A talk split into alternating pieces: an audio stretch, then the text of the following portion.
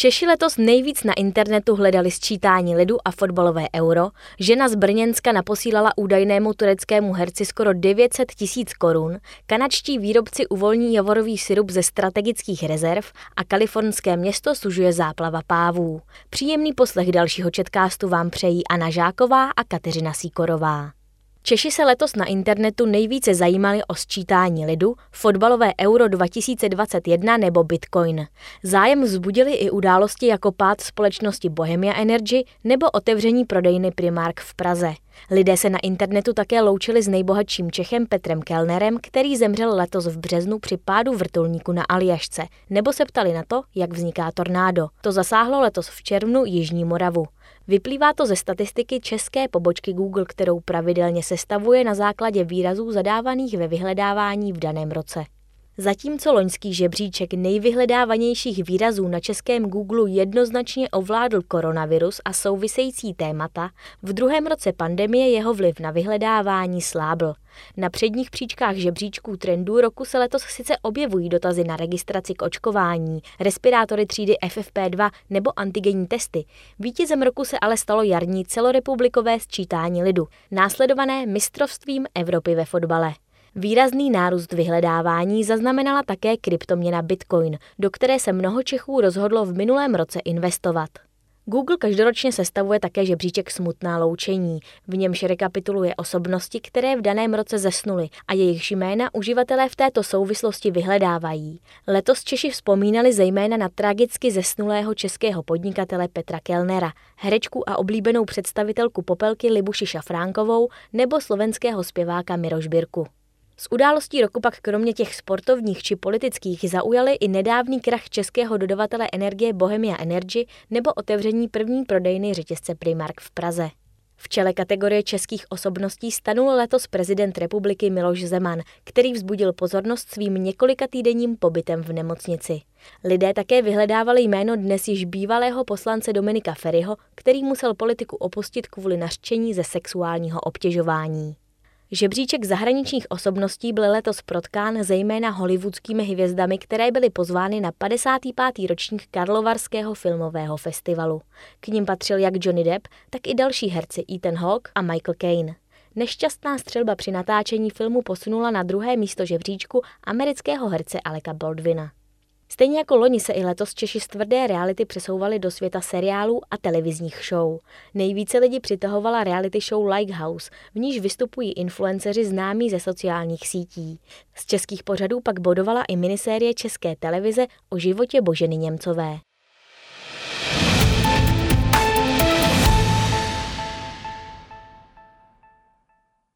V Japonsku se blíží sezóna večírků zvaných Bonenkai, jimiž se lidé loučí s uplynulým rokem. Ne všichni se ale na tyto tradiční párty, při kterých se scházejí zaměstnanci se svými nadřízenými ke společným hostinám a popíjení těší. Kritika zazněla například v deníku Asahi Shimbun, který čtenáře na svých internetových stránkách vyzval, aby se k tradici Bonenkai vyjádřili. Někteří uvedli, že se nadcházejících večírků obávají, protože si před svými výše postavenými kolegy budou muset dávat pozor na své chování. Jistý pisatel přitom označil firemní večírky za hotová muka. Podle ankety deníku Asahi Shimbun se mnoha zaměstnancům ulevilo, že kvůli riziku nové vlny epidemie nemoci COVID-19 firmy večírky na závěr roku zrušily nebo Bonenkaj pořádají online. Líbí se mi uvolněná atmosféra online večírků. Byl bych pro, aby tento typ párty zůstal i po skončení pandemie, napsal jeden z diskutérů. V nedávném průzkumu společnosti Nippon Life Insurance více než 60% dotázaných odpovědělo, že podobné večírky po pracovní době nejsou potřeba. Za naprosto nutné je naopak označilo 11% respondentů. Odpůrcům této zvyklosti nejvíc vadil tlak na zaměstnance dodržovat firemní hierarchii při akcích, které by měly být bezstarostnými společenskými setkáními. Další uvedli, že Bonenkaj považují za jistou formu neplacených přesčasů. Více než pětina účastníků průzkumu řekla, že jednoduše nemají rádi alkohol. Navzdory kritikám ale Bonenkaj zůstávají důležitým datem v pracovním kalendáři, příležitostí zamyslet se nad uplynulými 12 měsíci a utužit kolektiv nad společným drinkem. Tradice se přitom netýká jen korporátů. Také školy, univerzity a státní úřady si často v prosinci rezervují v restauracích večery s neomezenou konzumací jídla a nápojů.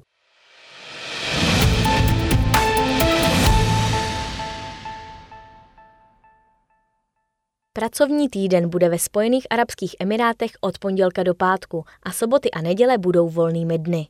Dosud byl v této arabské zemi stejně jako v jiných islámských státech volný pátek a sobota. O změně za níž jsou hlavně ekonomické důvody informovala tisková agentura Emirátů VAM. Nový pracovní týden umožní Spojeným arabským emirátům lépe se sladit s mezinárodními trhy. Zajistí to plynulost finančních, obchodních a ekonomických transakcích se zeměmi, kde je víkend v sobotu a v neděli a pomůže to tisícům mezinárodních podniků působících v Emirátech, uvedla agentura.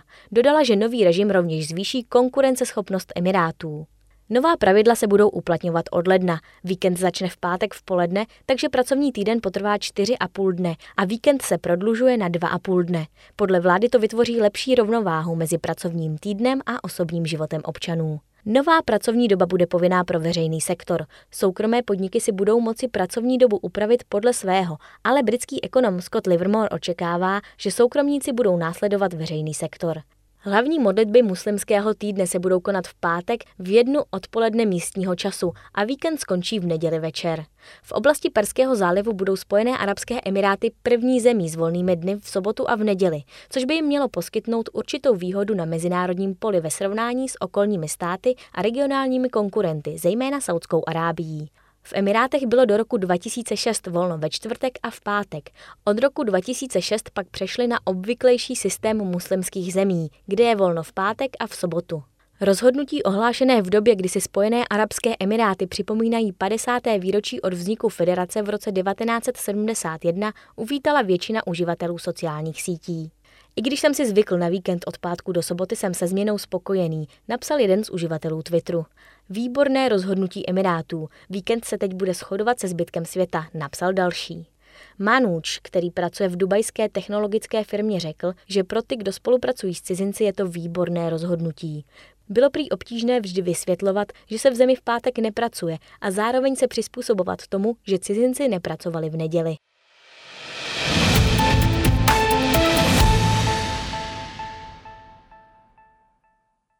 48-letá žena z Brněnska postupně poslala údajnému tureckému herci 900 tisíc korun. S dotyčným se znala jen přes internet. Peníze si zapůjčila. Případem se zabývá policie. Před podobnými podvody na internetu ale policie varuje opakovaně. Vztah s údajným hercem se uskutečnil výhradně po sociálních sítích. Začal v září loňského roku. Žena postupně podvodníkovi, který se vydával za muže ověnčeného řadou prestižních společenských ocenění, poslala do jeho bitcoinové peněženky skoro 900 tisíc korun. Peníze si přitom musela vypůjčit, uvedl policejní mluvčí. Konec domnělého vztahu znamenal až požadavek na dalších 50 tisíc korun. Když žena nechtěla peníze poslat, dotyčný jí začal vyhrožovat, že na internetu zveřejní choulostivé videosekvence z jejich vzájemné komunikace. Až potom žena případ oznámila policii. Nejde přitom o ojedinělý podvod přes sociální sítě. Například letos v září policie informovala o případu 40-leté ženy z Brněnska. Ta poslala domnělému lékaři pracujícímu na Ukrajině za rok známosti přes internet více než 1,2 milionu korun. Platby jí znemožnila až banka, která ty poslední vyhodnotila jako rizikové. Loni seniorka z Brněnska zaslala údajnému Australanovi postupně v přepočtu přes 300 tisíc korun, Předloni 68-letá žena takto poslala podvodníkovi, který se vydával za vdovce žijícího v USA, v přepočtu asi 1,6 milionu korun. Policie opakovaně nabádá převážně ženy, které kontaktují různí zahraniční nápadníci se žádostí o přátelství, aby byly obezřetné. Nemají například posílat někomu takovému žádné peníze nebo důvěrné informace či osobní údaje, včetně kopií dokladů.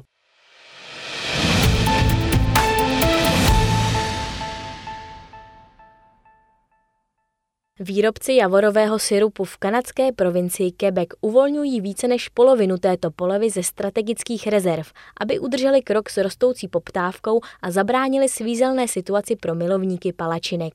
Prodej javorového syrupu se zvýšil od loňského roku, kdy vypukla pandemie COVID-19 a lidé začali jíst více doma. Informovala o tom agentura Reuters s odvoláním na organizaci Quebec Maple Syrup Producers, která spravuje jediné strategické rezervy javorového syrupu na světě.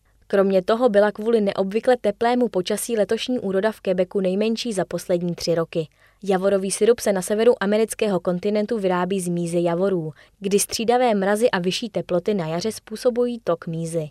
Organizace, která spravuje strategické rezervy, proto uvolní na začátku příštího roku více než polovinu ze 45 milionů kilogramů rezerv syrupu. Není žádný důvod k obavám. Naše organizace má prostředky k uspokojení poptávky, prohlásil její šéf. Lesy v Quebecu generují téměř tři čtvrtiny světové produkce javorového syrupu. Zlatavý mok z provincie je velmi ceněný. V roce 2012 zloději odcizili množství javorového syrupu v hodnotě 18 milionů kanadských dolarů, což je asi 321 milionů korun.